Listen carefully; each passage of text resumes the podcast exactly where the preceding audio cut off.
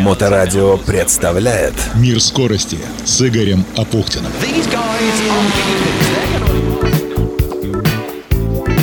Приветствую, это Игорь Апухтин и Мир скорости. Народ, а вы знаете, что это программа сотая со дня первого эфира? Когда политик, президент или губернатор какой-нибудь приходит во власть, все считают, что он сделал за 100 дней. Я в эфире каждую неделю. Прикидываем. 100 недель. Это что, два года без месяца? За это я могу поблагодарить моих друзей, благодаря которым в какой-то момент убитая мною в эфире программа получила второе дыхание. Это ветеран трековых гонок Олег Трескунов, соучредитель и председатель Совета директоров НПО «Акваинж» и генеральный директор этой компании Игорь Алтабаев. Парни, спасибо вам за поддержку. Без вас этого сотого эфира просто не было бы. Я прекрасно понимаю и говорю об этом открыто, что интернет-радио без FM-диапазона сегодня в нашей стране выглядит диковато. В эту тему въехали буквально единицы, ну, если считать на тысячи. Но рано или поздно, я уверен, количество перейдет в качество и FM в принципе будет послан. Если, конечно, в нашей стране интернет не прихлопнут. Да, рекламный выхлоп от интернет-вещания сейчас не сравнить с тем же FM или желтушными интернет-сайтами, сайтами, которым уже конкретно уступил зомбоящик. Но то, что вы поддерживаете проект «Мир скорости», это, конечно, жест доброй воли. Жест взрослых людей, которые могут позволить себе стать меценатами. Где-то в моем архиве хранится вырезка из старой газеты с заголовком «Купец Апухтин Бога боялся и совесть имел». Речь в ней шла о московском купце Апухтине, который не только был поставщиком продовольственных магазинов братьев Елисеевых, но на свои средства он издавал газету «Русский инвалид». Если говорить о массовых технических видах спорта, к которым не имеют отношения люди бизнеса, то сегодня вот этот начальный уровень для мальчишек и девчонок, мечтающих о картинге, мотоцикле, ралли, кольце, это абсолютно инвалидная ситуация. В отличие от системы, которая существовала в Союзе, про что я и стараюсь напоминать каждый раз в программе «Мир скорости». Кстати, про это есть немало строк в воспоминаниях именитых гонщиков, которые сейчас собираются в новую книгу двукратного чемпиона СССР по ралли, мастера спорта международного класса, заслуженного тренера России, доктора педагогических наук, профессора Эдварда Георгиевича Сингуринди. Эта книга называется «Тренер и автомобильный спорт». Думаю, что до конца года мы ее все-таки издадим. Да, сегодня есть некоторые подвижки в этой области. Есть попытки создать организационные структуры, которые, как планируется, будут работать с начинающими, но это пока только планы, которые тоже стараюсь подогреть, насколько возможно, поскольку это вопрос безопасности на дорогах. Грамотный водитель, который прошел хотя бы начальную спортивную школу авто и мото, он будет самым безопасным водителем на дорогах. Олег и Игорь, спасибо вам за поддержку. В любом случае, будет развиваться автоспорт или нет, будете ли вы и далее меценатами, научно-производственное объединение «Акваинж» будет заниматься технологией очистки воды и выводить на чистую воду поселки, города и крупнейшие промышленные предприятия, предоставлять полный комплекс услуг в области систем водоподготовки и водоочистки и последующей эксплуатации очистных сооружений и станций водоподготовки с гарантией самого высокого качества очищенной воды в Петербурге, на всей территории России. Я знаю, что у вас э, сейчас напряженное время, у вас есть очень крупные объекты на курорте Шерегеш в Кузбассе, строительство в Калининградской области парка Света, объекты в Ленинградской области, строительство нового предприятия. И пара слов, почему Аквенш это именно научно-производственное объединение, это объясняет председатель Совета директоров Олег Трескунов.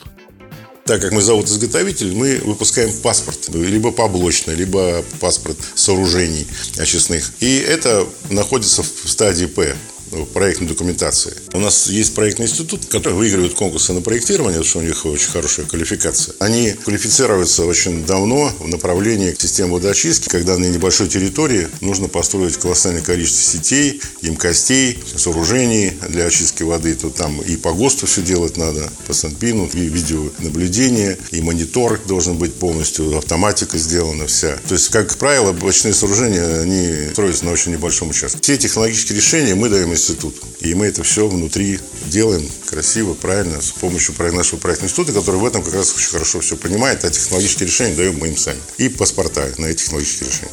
Мир скорости с Игорем Апухтиным. Кстати, все регионы, по которым проходил ралли-рейд «Шелковый путь», я в этом абсолютно уверен, нуждаются в разработках НПО «Акваинж». Вероятно, они еще об этом не знают, но понимание приходит с опытом.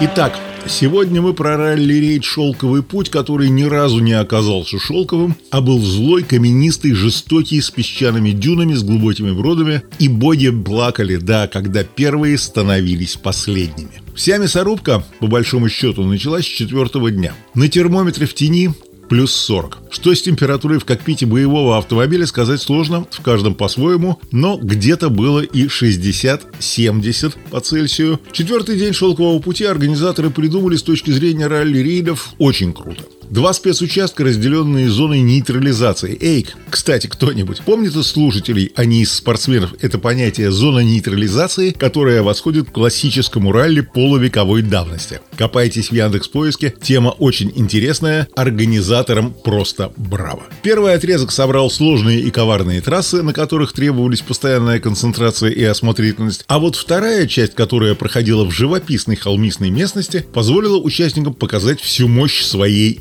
техники. Разумеется, в зачете внедорожников и дальше пошла заруба между экипажем Владимира Васильева и экипажем Андрея Рудского, причем Рудской был настойчив, атаковал, даже кое-что отыграл, хотя на втором скоростном отрезке Рудскому пришлось сбросить темп из-за перегрева топлива. Из тех, кто рулит по дорогам общего пользования, такое понятие перегрев топлива вообще не знакомо, но в спорте есть такой фактор, который влияет на работу двигателя. Вот Рудской на это и попал. Хотя, казалось бы, ну да, что-то отыграл, но 59 минут от лидера это все равно очень много. И тут все зависело от ее величества фортуны. Вот что говорил Васильев после четвертого дня. Цитирую по пресс-релизу. Этап прошел нормально, но у нас два колеса пробиты в самом начале, нас объехал МАЗ, мы его догнали, уперлись, не обогнать, ехали в пыли, пробили там второе колесо. На втором спецучастке на 30-м километре уперлись в пыль и так ехали всю дорогу. Сегодня намного жарче и машине тяжело, у нас включились все возможные вентиляторы, даже мощности генератора стало не хватать. Пишет, что низкое напряжение. Ну, и нам тяжело. Кондиционер в жару выключился, не работает. На замене двух колес мы потеряли порядка четырех с половиной минут, не считая того, что мы ехали в пыли. Конец цитаты. Пятый день. Снова за экипажем Васильев-Уперенко. Шестой день. Самара-Саратов. В конце первого спецучастка созбоела коробка передач на его BMW X5 у Владимира Васильева, и он возглавлял вообще-то все протоколы до сих пор каждого дня, но начали работать только первая и вторая передачи. До финиша экипажу пришлось ехать на скорости 60 км в час на лиазоне. Этот термин означает перегон в дорожном режиме между скоростными участками или перегон от финиша скоростного участка до входа в сервис-парк. Перед стартом второго спецучастка трансмиссию удалось заменить Однако Андрею Рудскому Васильев уступил порядка 18 минут. На втором спецучастке Владимир смог отыграть часть потерянного времени, но, тем не менее, ее величество Фортуна – дама лукавая. Да, и седьмой день остался за экипажем Васильев-Уперенко, а вот восьмой... А вот восьмой этап международного ралли «Шелковый путь» стал самым протяженным за все дни гонки. С учетом лиазонов экипажам предстояло преодолеть 772 километра, дистанция зачетного спецучастка составляла 314 километров и включала в себя коварные Арчединско-Донские пески. Ох, помню я эти ловушки Арчеды, был там. И вот это испытание этапа не прошли сразу несколько экипажей, включая фаворитов гонки. Владимир Васильев выиграл 6 из 7 этапов, лидировал в общем зачете, но на восьмом спецучастке он снова взял высокий темп, шел с опережением соперников, но в одной из луж потерял управление. Вылетел с трассы, перевернулся и совершил несколько оборотов. Автомобиль получил повреждения, и хотя спортсмены не пострадали, шансы на победу мгновенно испарились. Цитата Васильева по пресс-релизу организатора. «Если коротко, то ехали-ехали, поскользнулись и упали. Попали в такое место, где на дороге стояла вода, пашня, нас выкинуло на эту пашню, машина зацепилась колесами, начала переворачиваться, было где-то 3-5 оборотов, все через бок и один через морду. Экипаж в порядке, каркас не пострадал, только пластик отлетел, но продолжать гонку уже не имело смысла, я принял решение оформить сход. Что ж, мужественно, хотя очень жаль, синяя птица победы в абсолютном зачете вспорхнула и улетела. До следующего года. Посмотрим. В итоге в зачете внедорожников финальный спецучасток не принес проблем Андрею Рудскому и его штурману Дмитрию Карпову, которые благополучно преодолели дистанцию, финишировали со вторым временем, уступив Богдану Вавренюку лишь 8 секунд. На такой трассе это вообще ничтожно малое время, но тем не менее второе место. Другие зачеты Т-3 мотовездеходы, они же ССВ или Side-by-Side Vehicles. Пусть Сергей Каретин не смог опередить Андрея Рудского в абсолютном зачете гонки в категории мотовездеходов, у него не возникло никаких проблем. Завершив последний спецучасток со вторым временем, Каретин не оставил Роману Русинову никаких шансов и записал на свой счет очередную победу на ралли «Шелковый путь». Русинов, который прежде всего известен своими выступлениями в легендарном марафоне «24 часа Лимана», закончил гонку на второй позиции. Причем после финиша дебютант посетовал, что почти всю гонку вынужден был пилотировать с запасом и в теории мог бы прибавить, однако отставание от Каретина было слишком велико. Тем не менее, Роман положительно оценил опыт выступления в первом для себя большом ралли-рейде, ну второе место это, конечно, классно. А Анастасия Нифонтова, красая гордость нашего внедорожного спорта уровня Дакара, завершившая девятидневный марафон победой на этапе, закончила гонку на восьмой строчке общего зачета зачета. «Путешественники не плачут» — так называлась детская книжка авторства Владислава Крапивина, но досадно, конечно. Вот что она сказала после девятого дня рейда, цитата опять-таки по пресс-релизу организатора. «Сегодня был напряженный денек, все 314 километров держали в напряжении. Вначале был песок, мы решили поэкспериментировать, проехать Арчеду на больших колесах. Эта резина более зацепистая, машине было тяжело, но проехали. Тест-драйв пройден. Зато на остальных кусках было уже получше, поэтому песок мы ехали грустно и печально со скоростью 50 км в час. А после заправки выехали в поля и уже пошло как-то повеселее. На финальном куске была какая-то сумасшедшая навигация. Я не знаю, как там Катя Жаданова разобралась. В одном месте мы немножко заблудились, но потом нашлись и финишировали. Конец цитаты. Зачет Т2. После проблем на втором и третьем спецучастках двум ладовским экипажам, Дмитрию Воронову и Евгению Суховенко, рассчитывать на то, что они отыграют огромные потери минут, было бессмысленно. В четвертый день среди серийных автомобилей класса Т2 быстрейшим стал Евгений Суховенко, правда, из «Лада Спорт Роснефтрейд», а вот его партнер по команде, петербуржец Дмитрий Воронов, из-за технических проблем поехал сразу на бивак, минуя зачетную дистанцию и получил несколько часов пенализации. Да, оба гонщика на «Лада Роснефть» на Нивах выложились до финиша, но, с другой стороны, а есть ли смысл устраивать общий зачет, в котором вазовские автомобили соревнуются, к примеру, с Mitsubishi L200? 200. В чем прикол? Вот, если честно, я так и не понял.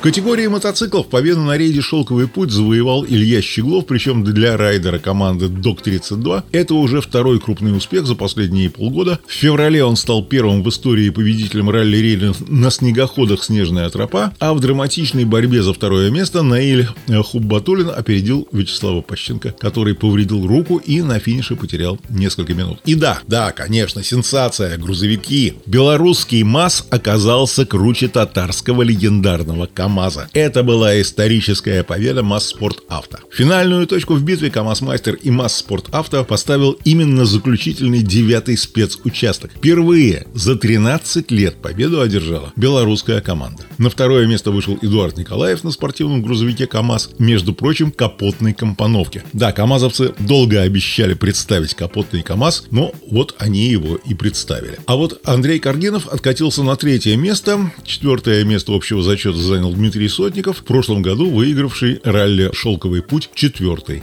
раз. Те, кто болеет рейдами и кто болеет за гонщиков «Шелкового пути», знают, где найти подробности. Это сайт silkway.rally.com.